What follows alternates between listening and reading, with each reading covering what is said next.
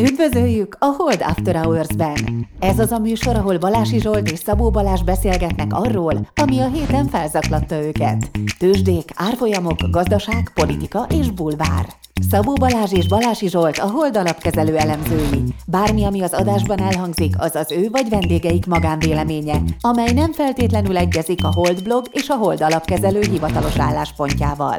A műsor szórakoztató célral készült, befektetési döntések alapjául nem kíván szolgálni. A Hold alapkezelő ügyfelei és alkalmazottai egyaránt rendelkezhetnek pozíciókkal az adásban tárgyalt pénzügyi eszközökben. Na hát üdvözlünk mindenkit. Jó reggelt kívánok mindenkinek.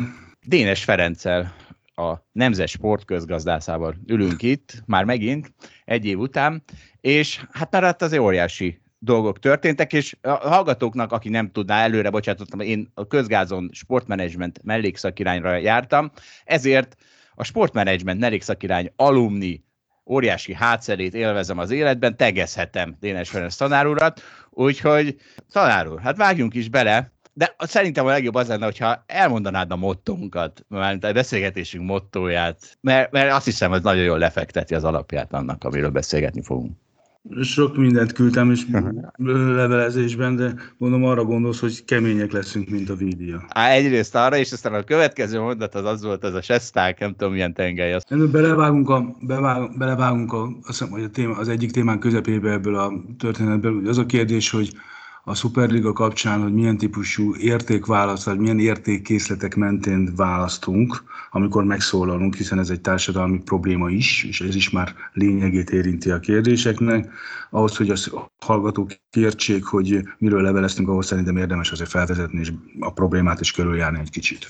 Értem, elnézést. Jó, akkor kezdjük lassabban a dolgot. Tehát ugye mi, mi, mi történt, amikor három napja megbeszéltük ezt a beszélgetést, még volt egy nagyszerű szuperligánk, ami aztán most már nincsen. Ennek ellenére lefolytatjuk a beszélgetést. Ugye a Superliga az arról szólt, tehát nem, nem hiszem, hogy ezt bárkinek is el kell mondani, hogy egy a bajnokok ligájánál is magasabb liga jött volna részre, egy csomó sajátosságával, amivel később fogunk beszélni, és hát ugye óriási felzúdulást támadt, és akkor erről beszélgettünk most itt ebbe, ezen, ennek a mottónak a kapcsán, hogy milyen társadalmi értékek mentén kell egy legmagasabb ligát megszervezni. Valahogy furcsálom ezt a felvetést már eleve.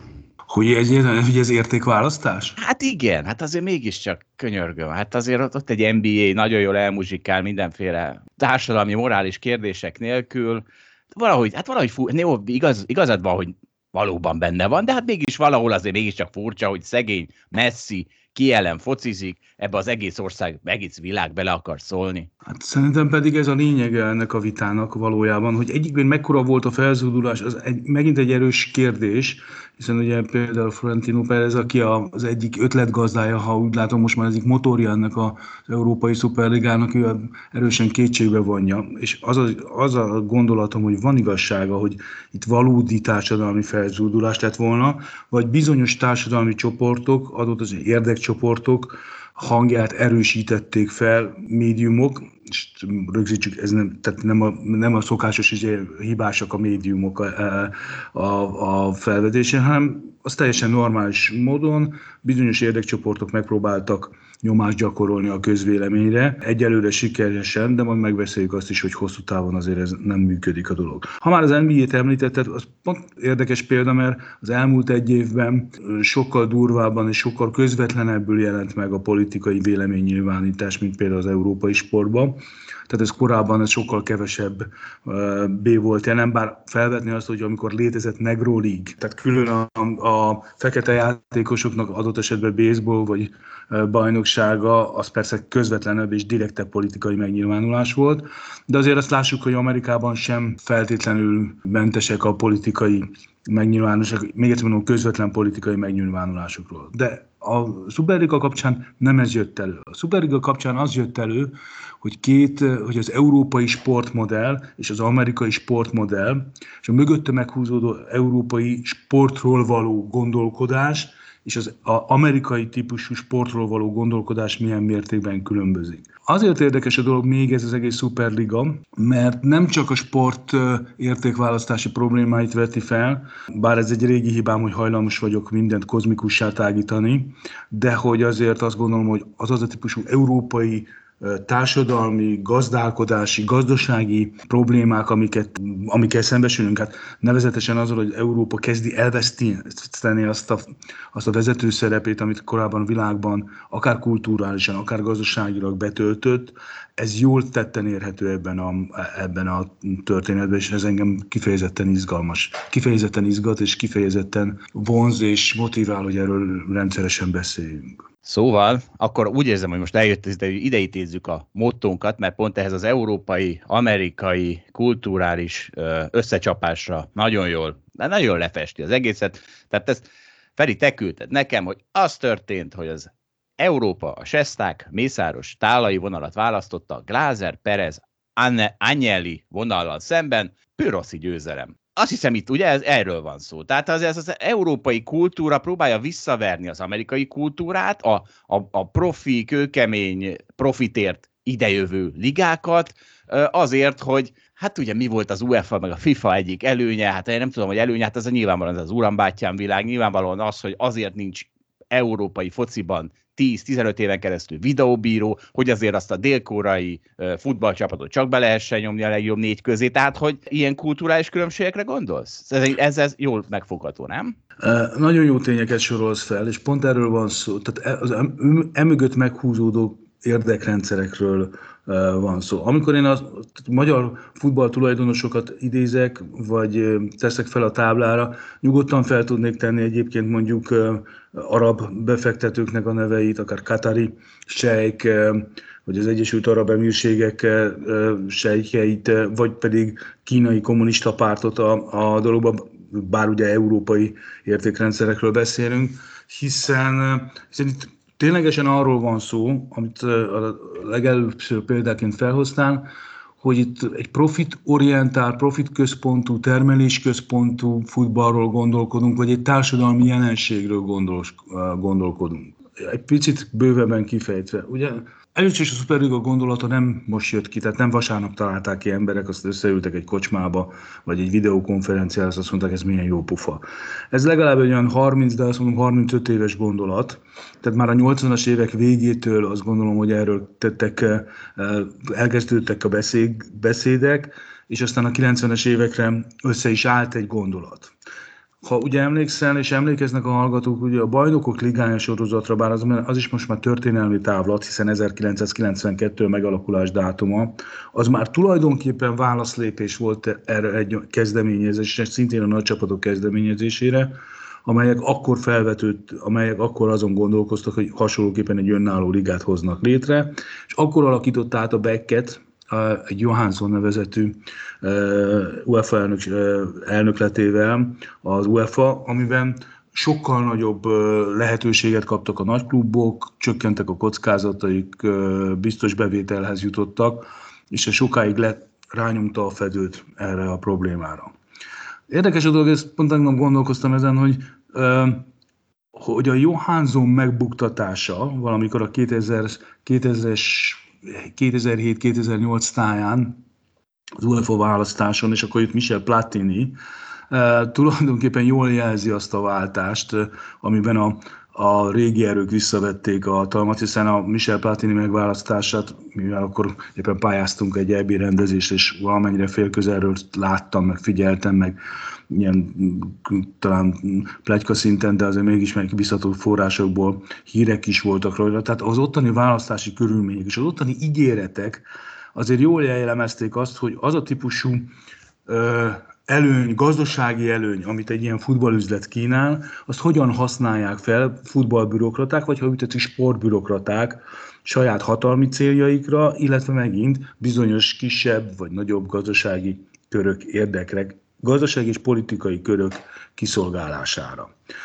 És amikor, most nem hosszasan nyújtva a dolgokat, de amikor most arról beszélünk, hogy, hogy a nagy csapatoknak tulajdonképpen elegük van ebből a vagy elegük van ebből a dologból, vagy újra neki futottak annak, hogy ezt ebben szembeszálljanak, akkor ez van mögötte. Tehát hogy van egy, fel, Európában egyébként nem most felépült, hanem er, eredendően felépülő olyan rendszer van, ami egy szövetségi, egy társadalmasított politikától sosem mentes szövetségi gondolkodásra épül, aminek jó megjelenése például az UEFA, a másik oldalról a FIFA, már ez nem európai szövetségi rendszer, szemben az általad is említett amerikai modell, ahol a termelőegységek, a csapatok, klubok saját maguk szervezik meg, és valóban egy terméket állítanak elő. Ha megengedsz még egy, ezt a gondolatot továbbfűzni, mert ez rendszeresen felmerül a magyar közvéleményben is, ugye, hogy a, a profitorientáltságtól való félelem, az ilyen zsigeri a sportban. Tehát nekünk van egy ilyen romantikus elképzelésünk arról, hogy hogyan működik a sport, és ugye van a, és az a, a, a mi fejünkben a régi idő fociai a magyarokban, Csaba gyöngye, ilyen nosztalgikusan a zseniális film, zseniális szereplőkkel. Nem tudom, hogy mennyire kevesen, vagy mennyire emlékeznek rá, hogy ott az a probléma mégiscsak abban van, hogy a Csaba gyöngye nem tudja fenntartani magát. És a mosodásnak kell beletenni a pénzt, mert egyébként nincs rajta kívül más, aki ezt finanszírozná, e, ezt a dolgot. Pedig mi egyébként hallgatólagosan ki nem mondva ahhoz vagyunk hozzászokva, hogy mások, tehát szurkolók helyettünk mások finanszírozzák a mi szórakozásunkat, mi bajnoknak akarjuk látni a csapatunkat, mi a BL-be akarjuk látni a csapatunkat, de ezt fizesse ki más. Ezzel az szemben az... Tehát az adófizető.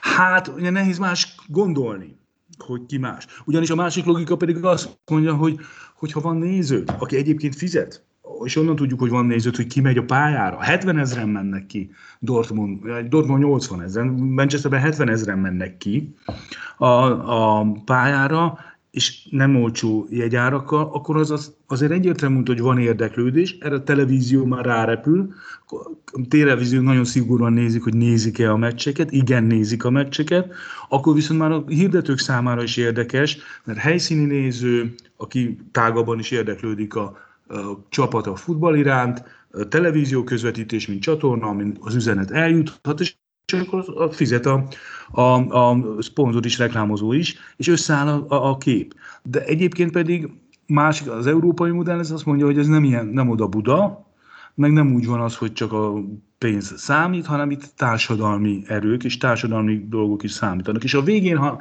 végigvisszük ezt a gondolatot, akkor eljutsz oda, hogy tulajdonképpen, ha egy társadalmasított, egyébként erre választásokon felhatalmazott politikai erők úgy gondolják, hogy nekik kell vezetni ezt a társadalmi, még egyszer mondom, társadalmi jelenséget, mint sport, meg egyesület, meg klub, akkor, akkor összeállhat valóban legitim módon, és ezt akarom elmondani neked, tehát a közvélekedés számára legitim módon, ez, ez egy ilyen típusú politikailag is befolyásolt rendszert, miközben másik oldalon meg vannak azok a kőkemény kapitalisták, és ebben a modellben, ebben a beszéd, és nem vagyok benne biztos egyébként, hogy a valós közbeszédben, erre is tudok neked példákat mondani, hogy ugyanez a példa, vagy a valós közbeszédben ténylegesen ez zajlik le, mint ami a médiában. Minden esetre a médiában most az az uralkodó nézet, hogy a, a szurkolókra, a szurkoló nagy esszel, a szurkolók elutasítják ezt a, ezt a dolgot,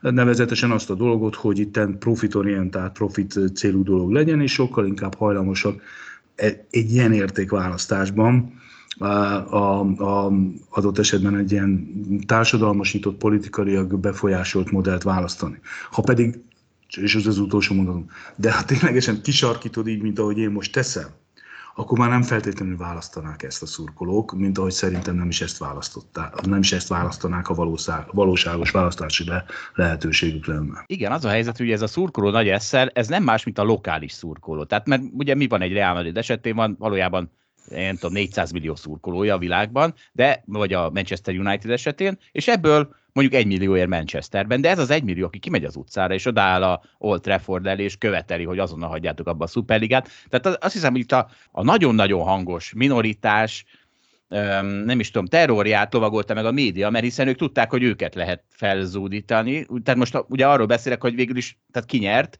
ez a, ez a nagybetűs szurkoló és elvileg a média. Bár azt nem nagyon értem, hogy a médiának ez miért volt annyira egyértelmű, hogy a nagybetűs szurkoló mögé kell állni, miért nem volt neki jó az a verzió, hogy, hogy, hogy úristen jön az NBA, és végre egy kicsit ki, kiebrudaljuk az uránbátyám világot. Tehát, hogy miért volt annyira egyértelmű a média számára, mert teljesen egyértelmű volt, hogy hát bizony itt a, itt a Sesták tálai Platini, tessék, akkor fel upgrade a vonalat. A Sesták Platini vonalat kell nekünk tolni. Mi, mi, hogy jött ez nekik, hogy hát ők, mintha ők nem tudnának megélni abból, hogy itt egy NBA, az NBA-ből nem él meg a média. Hát gyönyörűen megél. Erre hipotéziseim vannak, tehát a médiagazdaságtan nem szakterületen, bár nyilván, mint kapcsolódó iparága foglalkozom, és ezek a hipotézisek nem feltétlenül állják meg a helyüket ebben a dologban, de hát azt gondolom, hogy egy, mondanám, egyébként mondanám azt, hogy például a baloldali gondolat ez, hogy a néppel, a nép hangja megszólalása. De furcsa mond Magyarországon a magukat egyébként konzervatívnak tartó sajtó is beleállt ebbe a gondolatba, és meglepő módon tényleg engem nagyon meglep, hogy a konzervatív sajtóban is ugyanez a gondolat jelent meg. Ennek szerintem egyébként az is oka, hogy nem csak a sport kötődik ezer szárral a, a politikához, hanem a média is, mondjuk itt Kelet-Európában, tehát itt egy csomó érdek e, egyezés volt abban a dologban, hogy mert a, a, az urambátyám, amire te utalsz, bár én nem tartom ezt főszának, tehát ez az urambátyám világ abban az értelemben azért erős, hogy nem csak a futballal, hanem a futball környezettel, politikusokkal, média e, emberekkel is e, ilyen reciprocitási alapon működik, jókat írszorra meghívunk, és így tovább. Tehát van itt egy érdekegyezés, politikai ideológiától független. Az urkolókra visszatérve, ezt nem tudjuk, tehát mikor a felmérések, most ilyen, ilyen értelemben a felmérések is nagyon csalókák tudnak lenni, attól függ, hogy milyen környezetben hogy kérdezel a dologban. De hadd mondjak neked el egy példát, és a hallgatóknak is talán érzékelik, hogy miért fontos ez. Hétfőn este, tehát a vasárnapi bejelentés után mentem a boltba, az utcán. A dologban, és szembe jött velem két fiatal ember, akik beszélget, nyilván elmennek mellettet, hallod a ilyen mondatfoszlányokat. És az egyik azt kérdezi a másiktól, de ugye a United benne van. Na most ugye nekem Manchester United szurkolóként United csak egy van, tehát nem a Newcastle Unitedra gondoltam. Azonnal ebből a történetből nekem ez egy ilyen ikonikus történet. Két, két dolog egyből lejön. Az egyik az, hogy a Budapest belvároson a erről beszélgetsz. Tehát ez benne van, tehát tényleg, nem az utca, tényleg a, té, a téma tényleg az utcán hever, mert az emberek erről beszélnek. Tehát embereket ez a kérdés foglalkoztatja, és ezt mondom, hogy az egész életünket, az egész gondolkodás, világról alkotott gondolkodásokat megérintette ez a probléma, és ez tényleg fontos dolog. Másrészt ebből a, ebből a mondatból nekem az jön le, a hallgató is persze értékelheti és lefordíthatja magába, hogy neki mi jön le a de nekem ebből az jött le, hogy az átlag United szurkolónak nem ismerte, se fogalmam sincs, hogy ki voltak ezek az emberek. Nekünk az a fontos, hogy ott legyünk a csapatunk a dologban. Nem az a problémánk, hogy miért nem a Premier League-be játszik, hanem az a probléma, hogyha a United egy, az a bajnok, egy olyan versenyrendszere van, ahol én, mint United szurkoló, jó meccseket láthatok, élvezetes meccseket láthatok, nekem a dolog tök mindegy, hogy ezt az UEFA szervezi, vagy a, a szárnyal BT orosházáról. Tök mindegy, hogy ki szervezi. Az a lényeg, hogy jó meccseket lássak, és győzön a csapatom, de ez a második feltétel. És nekem, hogy is mondjam, és nem megbántva a Brighton szurkolókat, egy Manchester United Brighton mérkőzés kevésbé hoz lázba, mint egy Manchester United Real Madrid mérkőzés adott esetben. Én azt kifejezetten élvezném, ha azt mondják, hogy hetente e, ilyen mérkőzéseket nézek. Nem húzva dolgok, csak megint próbálom példákkal mint Krisztus úrunk példázatokban beszélve meg, megmutatni azokat, hogy mire gondol. Tehát amikor én amerikai futballt nézek vasán, tehát szeptembertől február elejéig, minden évet, most már nem is tudom hány évtizedem, tehát nézem az, ami, amióta lehet nézni, mert Satányzolóton kezdtem nézni az amerikai futballt. Nekem teljesen, majdnem teljesen mindegy, hogy vasárnap este hétkor a csatorna melyik meccset adja. Mert tudom, hogy jó lesz. Persze van kedvenc csapatom, meg vannak kedvenc csapataim, meg szívesen nézem ezt meg azt, de bármilyen mérkőzést ad, a, a, a közvetítő, az biztos, hogy jó, lesz, jó meccs lesz, mert úgy van konstruálva a rendszer. És tulajdonképpen alapvetően az amerikai befektetők e, gondolata által vezérelt Superliga, Superliga semmi másról nem szólt, mint arról, hogy ha ez, ezt a bajnokságot nézed, nem másikat, garantáltan jó mérkőzés fog látszani, egyszerűen mert olyan csapatok játszanak benne. Ez, ez egy világos, tényleg világos. pofon egyszerű logika. És ezt nem sikerült valószínűleg elmagyarázni hát nem is tudom, mert a Brighton szurkoló azért az érthető, hogy felháborodik, de hát nem a Brighton szurkoló ment ki, gondolom, Liverpoolban tüntetni. A, tehát, hogy ha ezt elmagyarázták volna minden Manchester United szurkolóknak, hogy figyelj már, nem, itt nem, nem, nem katasztrófa jött el, hanem most már minden héten Manchester-Barcelona meccset fogsz látni. Nem értették ezt meg. Egyébként most, ha már előkerült a Manchester United szurkolás, nem tudom nem megemlíteni, hogy gratulálnom kell, tehát hogy sikerült beférni ebbe a 12 csapatba. Azért rezgett a léc, nem? Tehát azért bár az igaz, hogy ugye nyilván a Manchester Unitednek volt amerikai kapcsolata, ők azok, akik valószínűleg ezt beszívták, ezt a kultúrát az amerikai tulajdonoson keresztül, úgyhogy valahol a mozgatórugója volt a Manchester Unitednak, és Na mindegy, szóval csak gratulálni szerettem volna, hogy befértetek az európai top 12 csapatba. Erre mindjárt reagálok, de az a mondat első felére én egyszerűen azt gondolom, hogy ugye a JP Morgan állt mögötte állítólag befektetőként, meg, hát, meg látszik, hogy az amerikai tulajdonosi kör, az angol futballklubok amerikai tulajdonosi köre, bár érdekes módon ők kihátráltak, és a perezék maradtak egyelőre bele. Szóval én, én ezen el tudom képzelni azt a képet, amin, teljes, amin vasárnap este hétfő reggel kinyitják az újságokat, ezek az amerikai e, befektetők is egyszerűen nem hisznek a szemüknek. És nem értik, hogy mi történik. Ez persze lehet mondani, hogy, hogy persze nem értik az európai kultúrát, szoktuk mindig ön, önérzetesen mondani ezekre az embereknek, miközben én osztom az értetlenségüket. Tehát kinyitod az újságot, és azt mondod, hogy hogy azt látod, hogy mindenki szapulja ezt a dolgot, pedig tényleg annyira racionális, annyira ugyanis ezt elfelejtjük, és mondom neked is, meg a szurkolóknak is, vagy a hallgatóknak is, valószínűleg pontosan tudják. Szóval ez nekünk szurkolóknak, és ez kulcsmondatnak szánom, amit mondok, nekünk szurkolóknak ez jó lett volna. Jó lett volna. Hát ugye az a típusú lokalitás, minden felcsúszott a lokalitás, ugye? Tuci Tamástól hallom rendszeresen a testnevelési egyetemen a professzor úrtól, hogy, hogy ugye az a hármas dolog, hogy kezdetben volt Magyarországon is volt a helyi csapatod. A, szurkoltál a Balaton Boglárnak, én neki szurkoltam, és akkor mindenki helyettesítse be a helyi csapát, de volt fővárosi csapatunk, tehát Balaton Boglári gyerekként, hogy én Fradi szurkoló voltam még abban az időben, ez teljesen legitim volt, tehát senki nem kérdezte számon ezt a dolgot, és mindegyikünk szurkolt egy fővárosi csapatnak.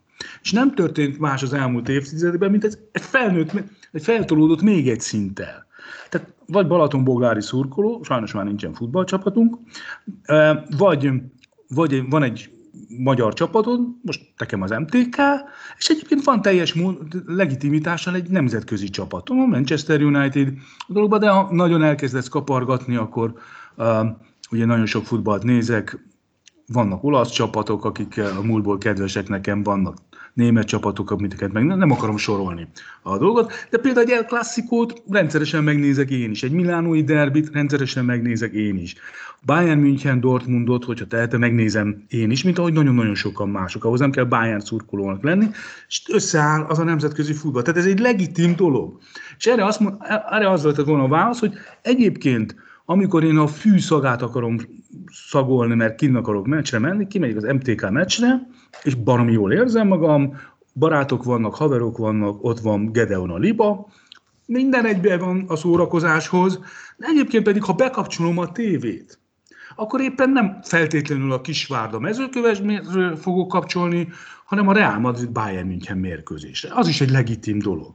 És egy Real Madrid Bayern München mérkőzésen olyan szórakozást látok, amiért nem kapcsolok át a Szulajmán című török sorozatra, a Izaura tévére, hanem azt a meccset fogom nézni, és ez dönti el, hogy mit nézek, ez dönti el. És én ezt néztem volna, és ez jó lett volna, még több pénzből, még látványosabb, még látványosabb közvetítést teszem hozzá, nagy szórakozás, showbiznisz, mi a baj vele? Én, mint szurkoló, mint televíziónéző, mint fogyasztó, ezt rettenetesen élveztem volna, és élvezni is fogom, egyébként megjegyzem a dolgom, mint ahogy most is élvezem feltétlenül egy picivel alacsonyabb szinten, még nem tudjuk, hogy milyen az ennél magasabb szint. Már, már az alacsony szint is nagyon magas szint. Tehát, úgy is mondjam, azt akarom elmondani, hogy egy szociológiai, gazdaságilag, társadalmi teljesen kompakt rendszer, semmi baj nincs vele, csak egyszerűen ez a típusú dolog, hogy itt profitot akarnak a sportból, ez valamiért egész pontosan jól nyomon követhető a társadalmi gondolom, hogy az európai sport gondolat fejlődésében ez olyan mértékben van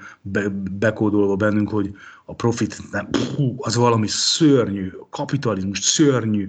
Az. Egyébként mondják azok emberek, akik egyébként mondjuk üzletemberek, vállalkozók, de persze jóval kisebb számba ezt a dolgot. Ezen csak azt akarom, hogy egy ilyen kedves mondat, hogy szerintem a legnehezebb helyzetben Csányi Sándor van, mert hogy ő ugye az UEFA elnöke, az MLS elnöke, nagyon ismert és nagyon komoly uh, nemzetközi futball diplomata az elmúlt tíz évben, nagyon, és igazán büszke lehet Magyarország, hogy nagyon komoly szerepeket bíznak rám. Egyik, az egyik énje, a másik énje meg bankár.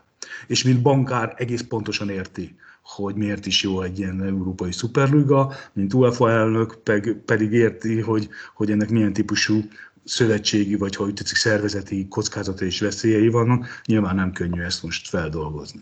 Mindjárt elmegyünk a gazdasági irányba, csak nekem is van egy nagyon jó példám erre, hogy amikor 12-3 évesen még ilyen kiforratlan kiforratlan célrendszerrel, az volt a vágyam, hogy az olimpiára eljussak, valószínűleg sokaknak. Én, én úsztam épp, és akkor azon keresztül, és és rettenetesen csodálkoztam, hogy az Egyesült Államok az ugye minden olimpiára a csapatsportokban a tartsit küldi, aki már kiesett, az egyetemi válogatottat küldi, ugye mindig ez volt az olimpián. És néztem, hogy mi a fene fontos ezeknek, ha nem az, hogy olimpiát nyerjenek. És és ugye itt, itt, itt tetten értető. Nekik az a fontos, hogy az NBA, a liga működjön, az NHL működjön, ott az legyen tökéletes szórakoztatási eszköz, hiszen abból jön a profit, és az, hogy egy olimpia, egy ilyen na hát úgy lett kezelve, hogy egészen addig, amíg a Dream Team létre nem jött, úgy lett kezelve, mint egy teljesen másodrendű dolog. Aztán rájöttek valószínűleg, hogy abból is óriási profitot lehet csinálni, hogyha egy Dream Team megnyeri az olimpiát, úgyhogy végül most akkor, hát nem is az NHL, az még a hoki, hokiban még mindig a tartsit küldik, ha jól tudom,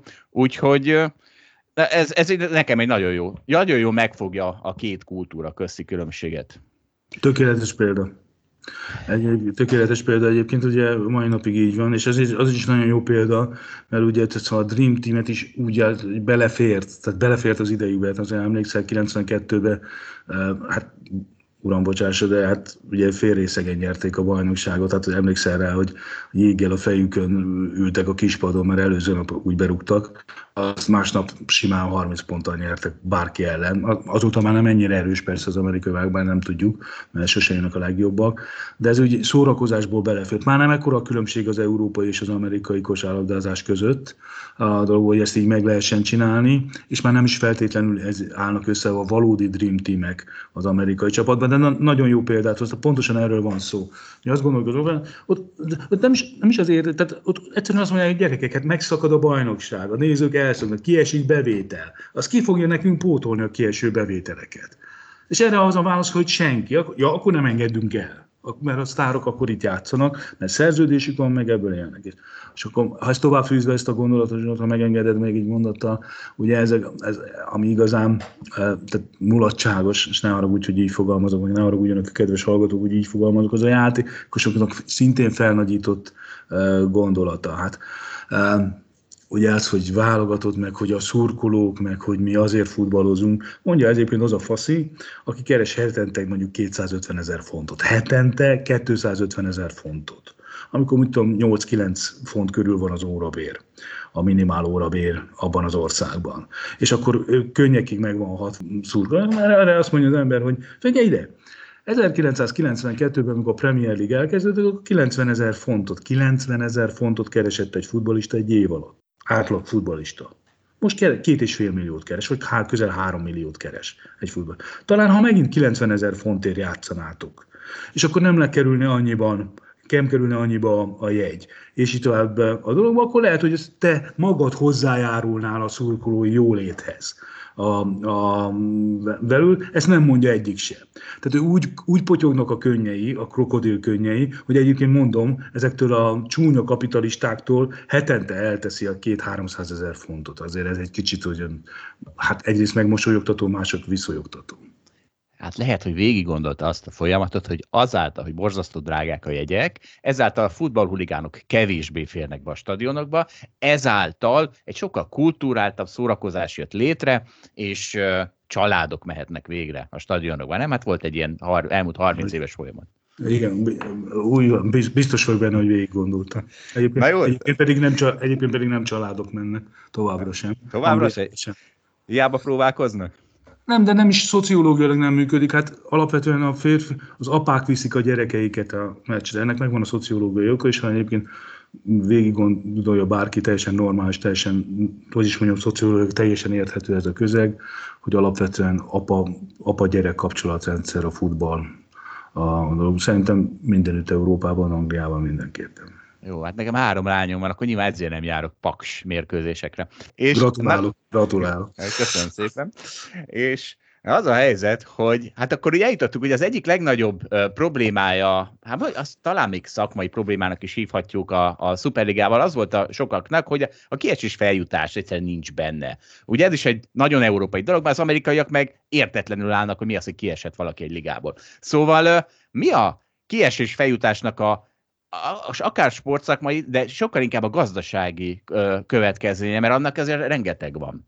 Ez ugye, ahol nincs kiesés, az általában zárt rendszereknek hívjuk, zárt ligáknak hívjuk, ahol pedig van ez a, a, a, ahol pedig van kiesés, az pedig nyílt ligának hívjuk. A kettő között van egy ilyen kvázi zárt, kvázi nyílt rendszer, például az UEFA bajnokok ligája, ahol elvileg selejtezőkön keresztül lehet bejutni, tehát be lehet jutni a bajnokok ligájába, de a selejtező is egy annyira erős kiválasztási mechanizmus, hogy benne hogy zártá teszi a bajnoki rendszer, csak az illúziót hozza meg, de valós illúziót, hiszen például a Ferencváros ezek között a körülmények között be tudott jutni legitim módon, szép teljesítménnyel a bajnokok ligája főtáblája. A logika nagyon röviden arról, arról szól, hogy ahhoz, hogy a néző élvezze a mérkőzést, hajlandó legyen kimenni a meccsre, korábban ugye évszázadig ez volt a meghatározó, de érdeklődjön a sport iránt, akkor ezt mondom a modern körülmények között, ahhoz az kell, hogy izgalmasak legyenek a mérkőzések.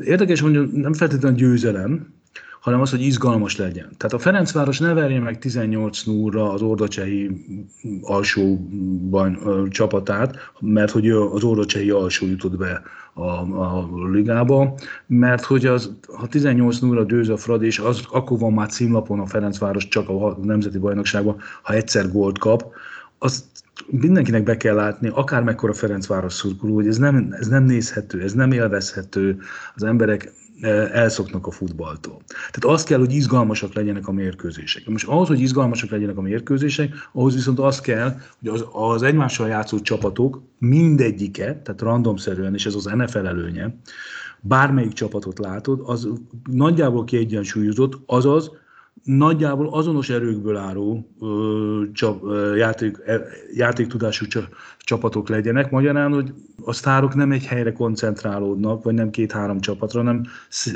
az eg- a liga mindegyikébe ezáltal tudnak izgalmas mérkőzéseket játszani. Na most ahhoz, hogy ez a típusú tehetség szétosztás megvalósuljon, ahhoz sok minden kell az amerikai ligáknak jól ismert irányítási rendszeri, de a legfőképpen az kell, hogy a kereseti jövedelmi költségviszonyok nagyjából egyensúlyban legyenek. Tehát ez is van az, hogy például az NFL-ben a legkisebb bevétel és a legnagyobb bevétel közötti különbség az egy a kettőhöz, vagy esetleg egy a háromhoz, ami azért egy nagyon szűk sáv, szemben mondjuk az európai labdarúgással, ahol tényleg azt mondani, hogyha a Ferencváros költségvetését mondjuk a, a Manchester City-hez hasonlítod, hát akkor föld-hold távolság van a kettő között, ami nyilvánvalóan azt okozza, hogy a Manchester City 10-ből minimum 9-szer nyer a dologban. Ez egy törvényszerűség, mert nem lehet mit csinálni a dologban. Tehát ez a, ez a, ez a lényege. És tulajdonképpen az Európai Szuperliga ezt szeretné, hogy egy zárt rendszerben, kiegyensúlyozott rendszerben jöjjenek létre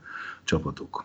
Lett volna fizetési sapka is, esetleg draft is, szerinted? Ez, erről nem szólt a fáma, hogy ez lett volna, de hát én azt gondolom, az, ez, az hogy bedobod ez az Európai Lig, Superliga, hogy mennyire dolgozott ki, az, az egy későbbi fázis, de azért furcsa, amit kérdezel, mert ugye én... Kellett volna, tehát hogy szükségük lett volna. Szerintem erre. igen, mert azt akartam mondani, hogy hogy az európai modern sport megszületését, tehát a professzionális, profitorientált sport megszületését mondjuk 1876-hoz kötöm, ráadásul 1876. február másodikához, vagy, a, vagy februárjához, amikor egy Halbert nevezetű ember a White Sox elnöke, még csak nem is tulajdonos, összegyűjtött nyolc csapatot a New Yorkba egy szállodába, és elővezette az új liga ötletét.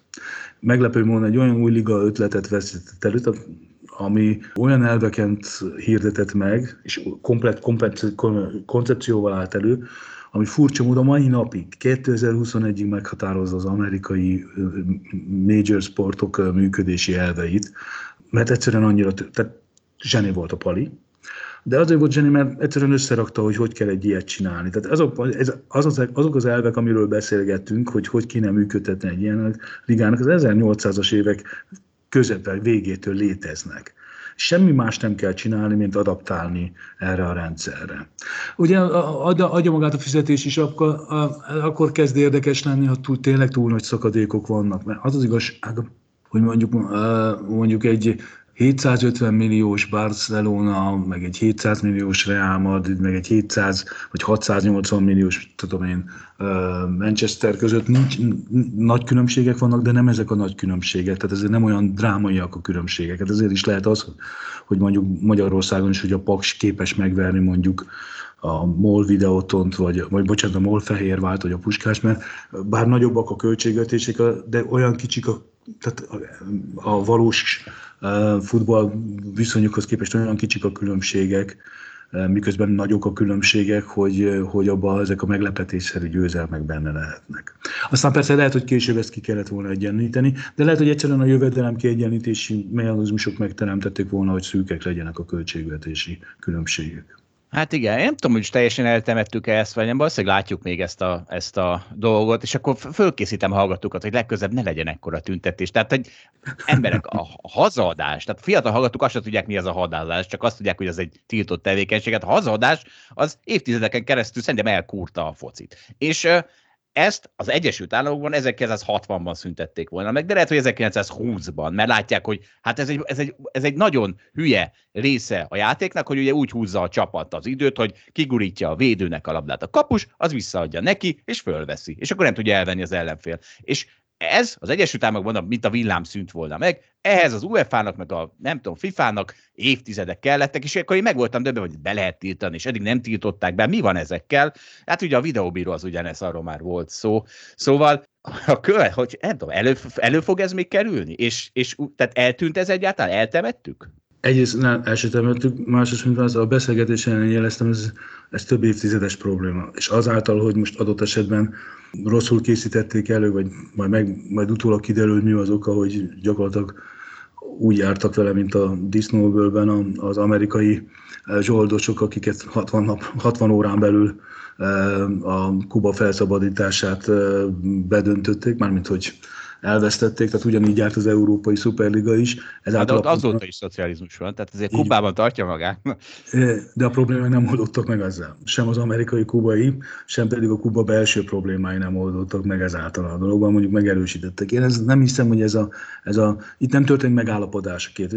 Az egyik fél valamilyen módon belülről felrobban, az is egy nagyon érdekes folyamat, hogy miért de hogy, hogy a problémák nem oldódtak meg. Tehát amiről beszélgetünk, meg amiről most már a, a félvilág beszél, hiszen nem olyan dologról mondunk, ami senki ne tudna, pont fordítva mindenki tud. És mint jeleztem neked, évtizedes problémák, ezek nem oldódtak meg, és nem is fognak, mert hogy a konstrukcióban, az alapproblémában van a probléma, és most kicsit értem, hogy az alapprobléma a probléma, de az alapproblémával van gond, ami nem oldódott meg ezzel. Nevezetesen arról, hogy itt hogy írdatlan mennyiségű pénz mozog, a, ezek a pénzek alapvetően nagyon kevés számú szereplőhöz kötődnek, az úgynevezett nagy márkákhoz, most direkt használom a nagy csapat kifejezést helyettes, hat helyettesítem a nagy márkákhoz kapcsolódik, és bármilyen furcsa, és bocsánat kérek a kifejezést, de mindenki az ő csöcsükön lóg.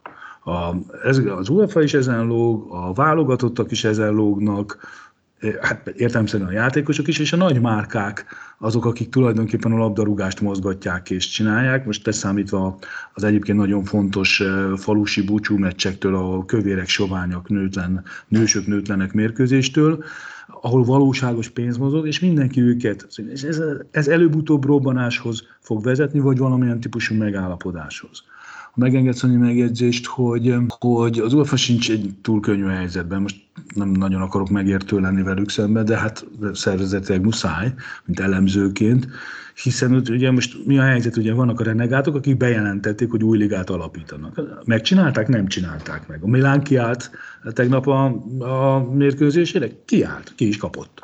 A dolog, hétvégén ott lesz a Tottenham, vagy a Tottenham nyert? Nyert.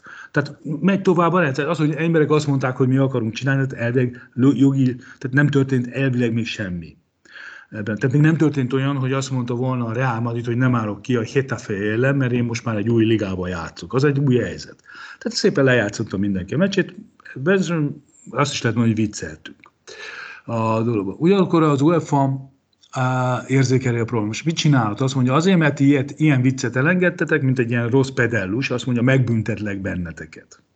És mostantól kell jövőre nem indulhattok a BL-ben. Uh-huh akkor te mégiscsak komolyan gond. Akkor tudod, mit nem vitt? Akkor mégse vicceltünk, hanem megcsináljuk a saját bajnokok likánkat. Csak ugyanez a hangos közönség, na jó, ezért készítjük fel őket a következő eljövetelére a Superligának. Nem, ez, ez, nem, van. ez nem, akkor már, ha, ha őket, csak ha Liverpoolt mondjuk kizárják a BL-ből, ah, bár igen. jogosult lenne arra, hogy szerepeljen, mert megbüntették őket, akkor, akkor azonnal a Liverpool szurkoló is azt fogja mondani, hogy tudjátok mit? Menjetek a csodába, akkor igazatok van, tulajok, akkor menjünk egy saját ligába, mert én akarok, a nemzetközi szintéren látni akarom a csapatomat, és nem akarom azt, hogy egy kazak nyolcadik helyen Európa ligát a Liverpool. Jó, és ugye mondtad, hogy mennyire érdekes, hogy miért robbant ez fel belülről. Tehát ugye az történt, hogy jöttek ezek a profi zsoldosok, hát szuper profik, hogy lehetett ilyen pofárás is a vége? Tehát hogy lehetett ez az egész, hogy, hogy mérhették ennyire erre? Ez csak a kommunikáció múlott volna, vagy, vagy ez, hogy tényleg Amerikában eszükbe se jutott, hogy ezt nem mindenki felállva megtapsolja? Igen, ez, ez utóbbit gondolom. Tehát ez, az, tehát ez egy sztereotípia, de tényleg is. Ugye vannak ilyen egyetemi kurzusok, tantárgyak, nagyon komoly képzési rendszerek, ami ezek a multikulturális gazdasági vállalkozásokat próbálják átadni a, a tudást, meg a multinacionális vállalatok gazdaságtanán. Szóval nem, nem úgy van, hogy gyere gombóc, han bekaplak, és ami mondjuk New Yorkban egy tervasztalon zseniálisan pofon egyszerűnek tűnik, az nem biztos, hogy valóban, hogy mondjuk Münchenben egy, egy sörházban, egy Pauláner sörházban ugyanúgy néz ki. Értem, hát akkor ezt jól elmérték. És Na hát, és akkor térjünk rá egy kicsit a magyar része, mert ugye mi történt? Ugye egy éve beszélgettünk, és azt mondtad, hogy azért kell ez a stadionprogram, mert mennyire a kultúra része a futball, és hát akkor nyilván úgy gondoltad, hogy a magyar futball. És most, most mit láttam? Jött ez a Superliga, semmi köze Magyarországhoz, mégis a magyar miniszterelnök szólalt meg a téma, nagyon furcsa, na mindegy. Szóval jött ez a Superliga, és felrobbant a magyar internet. Tehát én nekem az összes kommunikációs csatornám csak ezzel lett tele, és tegyük most egy gondolatjáték, tehát tegyük félre a, a, a gyakorlati problémát, problémákat. Valahogy azt gondolom, hogy az NB1-ből egy négy csapatos sztárliga alakult volna, mondjuk a Fradi, az MDK, az Újpest és a Debrecen azt mondja, hogy mi nem játszunk többet a Paksal, mi négyen csak egymás ellen játszunk. Hát az a kutyát nem érdekelte volna. Hát nem, hogy Nagy-Britanniában, de Magyarországon. Tehát lehet, hogy el se jutott volna nekem a, a híre hozzám. Hogy érzed? mennyire igaz az az állítás, hogy magyar foci a magyar kultúra része, és erről már egy kicsit beszéltünk, de szóval érted a problémámat, hogy egyszerűen nem egyszerűen az, hogy a magy- ugyanez a magyar bajnokságban történik meg, a kutyát nem érdekelt volna, vagy hát nyilván érdekelt volna, pláne politikusokat, de azon kívül én nem tudom. Hogy érzed? Hát összetettem, értem, a, vagy érteni vélem a kérdésben azt, hogy a magyar futball jelenleg a nemzetközi futball életben valóban csak mint kulturális tényező van jelen, bár... Nem, a magyar a... szurkoló életében is mennyire van. Tehát, hogy egy, egy magyar futball követő Megmozgatta élet... volna. Azért ez megmozgatta volna. Nem, ez, megint én, én nem értek egyet. Most a tudom, hogy veled vitatkozom, vagy a köz, általános közvélekedéssel. Én nekem az a, az a, az a tapasztalatom, hogy a, a magyar közbeszédnek része a magyar futball. Legtöbbször persze negatívan. Na de beszélnek róla. Most mindig ezt mondom el, és eleve bocsánatot kérek mindenkitől, legfőképpen Kozák Danutától. Tehát a Kozák Danuta aranyérmet nyer, az tényleg pillanat, ha egyáltalán megérint. Olimpián megérinti az embereket, megkönnyezzük, iszunk rá még egy sört, hogy éljen Kozák Danuta, de egyébként nagyjából négy évig nem foglalkozunk vele. A labdarúgással mindig ez mindig foglalkozunk vele. Most az mindegy, hogy milyen összefüggésben. Úgy, hogy a Kisvárda miért focizik ott, vagy úgy, hogy akkor a Ferencváros újra bajnok, vagy hogy a Szoboszlai Dominik meg most képzeld átigazolt. Tehát valamilyen módon ez a közbeszéd része. Ha ebben ilyen radikális változás jött volna létre, akkor szerintem ez ugyanúgy Magyarországon a közbeszéd tárgya lett volna. Lehet, hogy csak én nem válaszolgattam volna azokra az e-mailekre. Lehet. Lehet, hogy bennem van a hiba. És volt itt, többször beszélgettünk a podcastban, hogy az elmúlt években egy magyar témájú és futball témájú dolog, ez a Gulácsi Rutka király probléma, ahol hát figyelnek, több, több vetülete van. Nekem az volt egy elméletem, hogy ugye az a rohadt nagy különbség aközt, hogy mondjuk Rutkát kidobják egy magyar tévéből, azért mert mit tudom, a, az elfogadás kirekesztés kárán az elfogadás oldalra állt, és az, hogy király kidobják a Petre Zsoltot. Petri Zsolt, bocsánat, igazad, hogy Petri Zsoltot kidobják a Hertha BSC-től, az meg azért, mert a másik te, oldalra állt egy kicsit, az, az viszont gazdasági kérdés. Hát még Magyarországon ez nyilvánvalóan vagy nagyon e-, erősen politikai nyomásra történik az ilyesmi, addig ott ugye az a helyzet, hogy valóban a futballfogyasztók körébe annyira elterjedt az, hogy mi elfogadók vagyunk, hogy az egyfajta piaci problémát okoz, hogyha valaki a csapatból a ki, a kireke, inkább kirekesztés oldalára áll. És most az a kérdésem, hogy ez arra, valóban arra azt mutatja, hogy Magyarországon mennyire át van politizálva, szemben mondjuk Németországgal, még így is. Másrészt, hogyha ha ez így megy tovább, tehát mondjuk a, azt kell, hogy mondjuk, hogy akkor mondjuk a magyar válogatottban csak azok vehetnek majd idővel részt, akik nem állnak oda az elfogadás oldalára, a pedig még egy a német futballklubja implicite meg is követelni tőle. Tehát akkor lehet-e az, hogy egy annyira kvázi politikai tevékenység lesz egy magyar válogatottnak szurkolni, hogyha ez már ennyire át lesz politizálva, mint ahogy mondjuk annó volt a, nem tudom, ha jobban voltál a, a, a hatalommal, akkor a Honvédnek, mert az a belügy, mert az a Honvédség csapata volt, vagy az Újpesti Dózsának szurkoltál, mert az a belügyminisztérium csapata volt, a, akik meg, mit tudom én, az ellen, tehát akik meg nem szerették a pártállamot, azok meg a Fradinak szurkoltak. Nem megyünk -e ebbe a irányba szerinted? Szerintem nem ez a probléma lényege, Zsolt.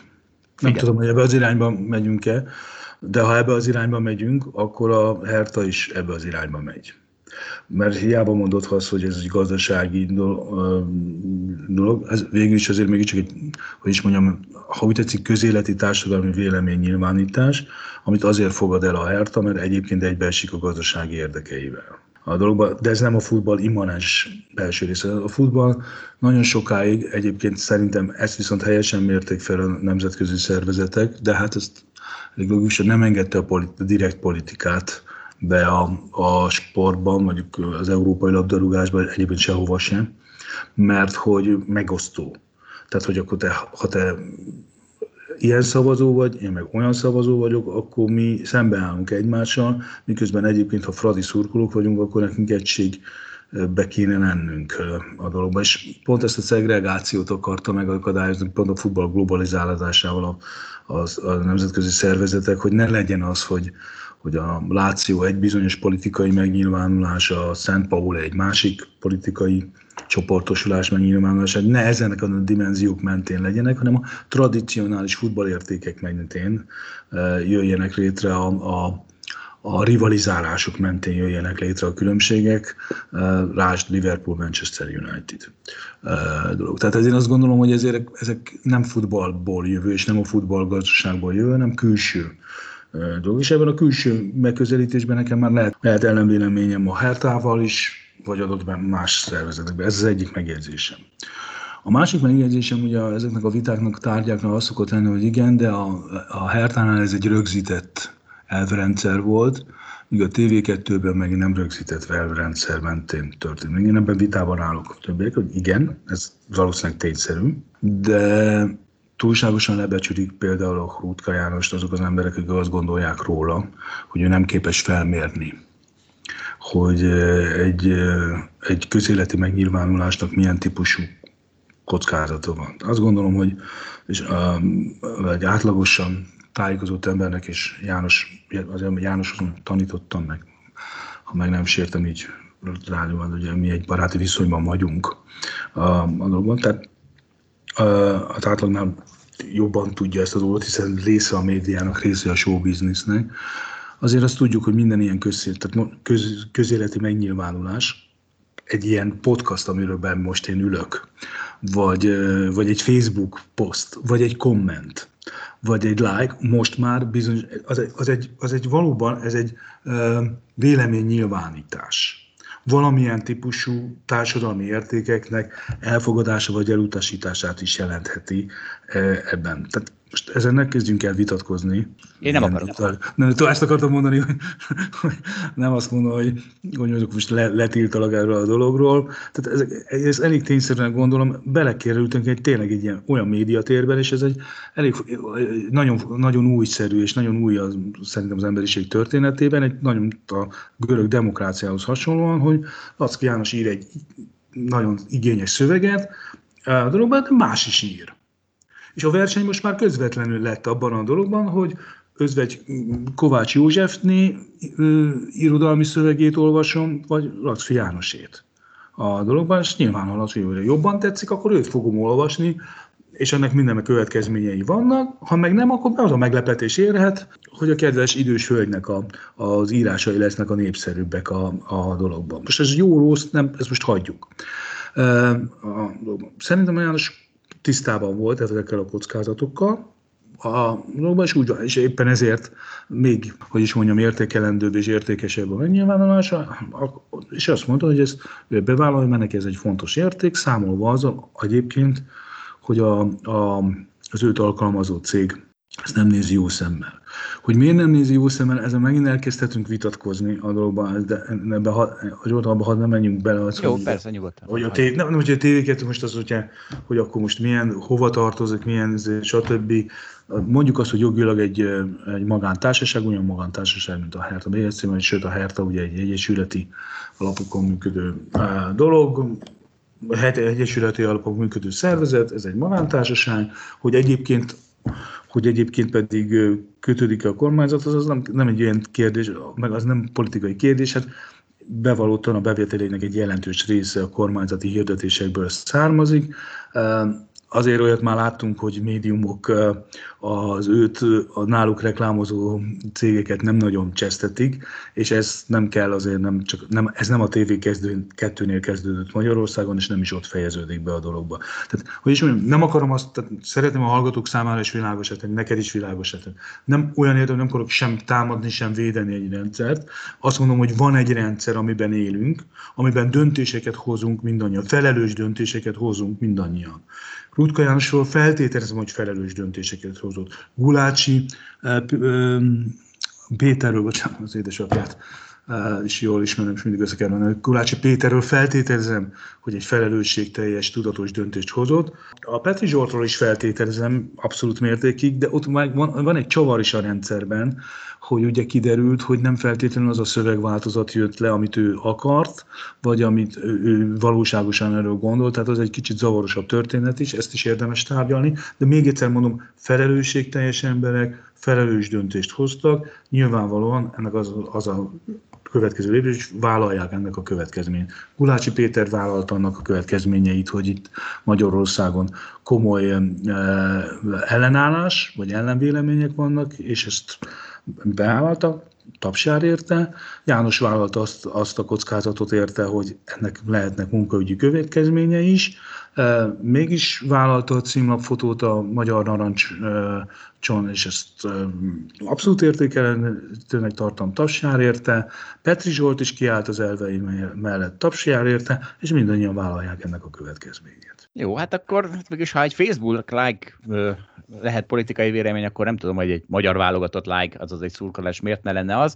De, és a másik pedig, hát ugye azért a nagy különbség, hogy az ember a, azzal a hirdetővel akar jóba lenni a csapat, amelyik a saját pénzét költi, mondjuk a McDonald's, vagy amelyik valaki más pénzét, mint az állam, de tehát csak két megjegyzés. Teljesen, Zsolt, ez nem teljesen igazad van. Vagy mondhatod a Nike-t is, mert az, az konkrétan a Nike, amelyik egyébként gyermekmunkát alkalmaz, és ebből először morális problémáink vannak, vagy akik most, akik kiegyensúlyozottan, de jellegzetesen a demokrata párti elnökjelölteket szokták támogatni az elmúlt évtizedekben. Mondom, valamivel többet mindig a demokrata párti jelöltre, és kisebb, a, kisebb összeget a republikánus jelöltre, de befolyásolni akarták a politikát ebben az adomány, legálisan, legálisan adomány, kivéve a mostani választást, amikor a Biden kampányra adtak egy halomni valanyi pénzt, és a Trumpnak is egy sokkal mikroszkópikusan látható összeget, csak hogy nehogy az legyen, hogy nullát legyen. Érted? Csak a probléma mindig ez van, hogy mindig mondjuk a nagy cégeket, hogy azok a magáncégek, az kiderül, elkezded vakarni, akkor mindig kiderülnek a szőnyeg alatt a disznóságok. A, nem beszéltem az autógyárakról, nem beszéltem az alkotmányos költségekről, és így tovább. Igen, ez egy nagyon, igen, ez egy nagyon mélyre menő kérdés. Hogy, és, na figyelj, akkor foglaljuk össze ezt az egészet. Mi az, amit, de most már tényleg csak egy-két mondatom, hogy ugye sokáig beszéltünk erről, mi az, amit veszítettünk azáltal, hogy most mégse lett szuperliga, és mi az, amit nyertünk, szerinted? Szerintem semmit nem veszítettünk, mert azért azt mutatják a jelenségek, hogy nem volt norm, tehát nem volt kulturál, minimum kulturálisan nem volt előkészítve a dolog. Lehet, hogy papíron gazdaság nagyon jók voltak, de nem számoltak azzal, hogy ez mégis Európa és egy másik dolog. Tehát az, hogy nem így mentünk neki egy szuper, szuper bajnokságnak szerintem ez bármilyen furcsa azt mondom, hogy jó. Megmutatta azokat a feszültségeket, és nyilvánvalóvá tette, amelyet az európai labdarúgást feszítették. Ez jó a válaszlépésre kényszeríti a szereplőket, ez jó. Még a, nem veszítettünk olyan értem, csak időt veszítettünk, mert én azt gondolom csak idő kérdése, hogy mikor legyen egy generális európai liga, vagy hogy mikor legyenek egyébként regionális bajnokságok, mint észak-európai, dél-európai és közép-európai ligák. Hát akkor megvan, mit, nyer, mit veszítettünk. Hát köszönjük szépen, Feri, a, a idődet, a sok tudásodat. Szívesen, bármikor, ha megkérdeztem. Hát akkor köszönjük szépen a hallgatóknak, és a viszont hallásra. Sziasztok! Sziasztok! Köszönjük, hogy velünk tartott a Hold After Hours mai részében. Ha tetszett a műsor, kérjük értékeljen minket, és iratkozzon fel csatornánkra, hogy azonnal értesüljön legfrissebb epizódjainkról. Az adással kapcsolatos részleteket és az említett cikkeket, ábrákat keresse a Hold blogon. Ez volt a Hold After Hours. Tartson velünk a következő adásban is!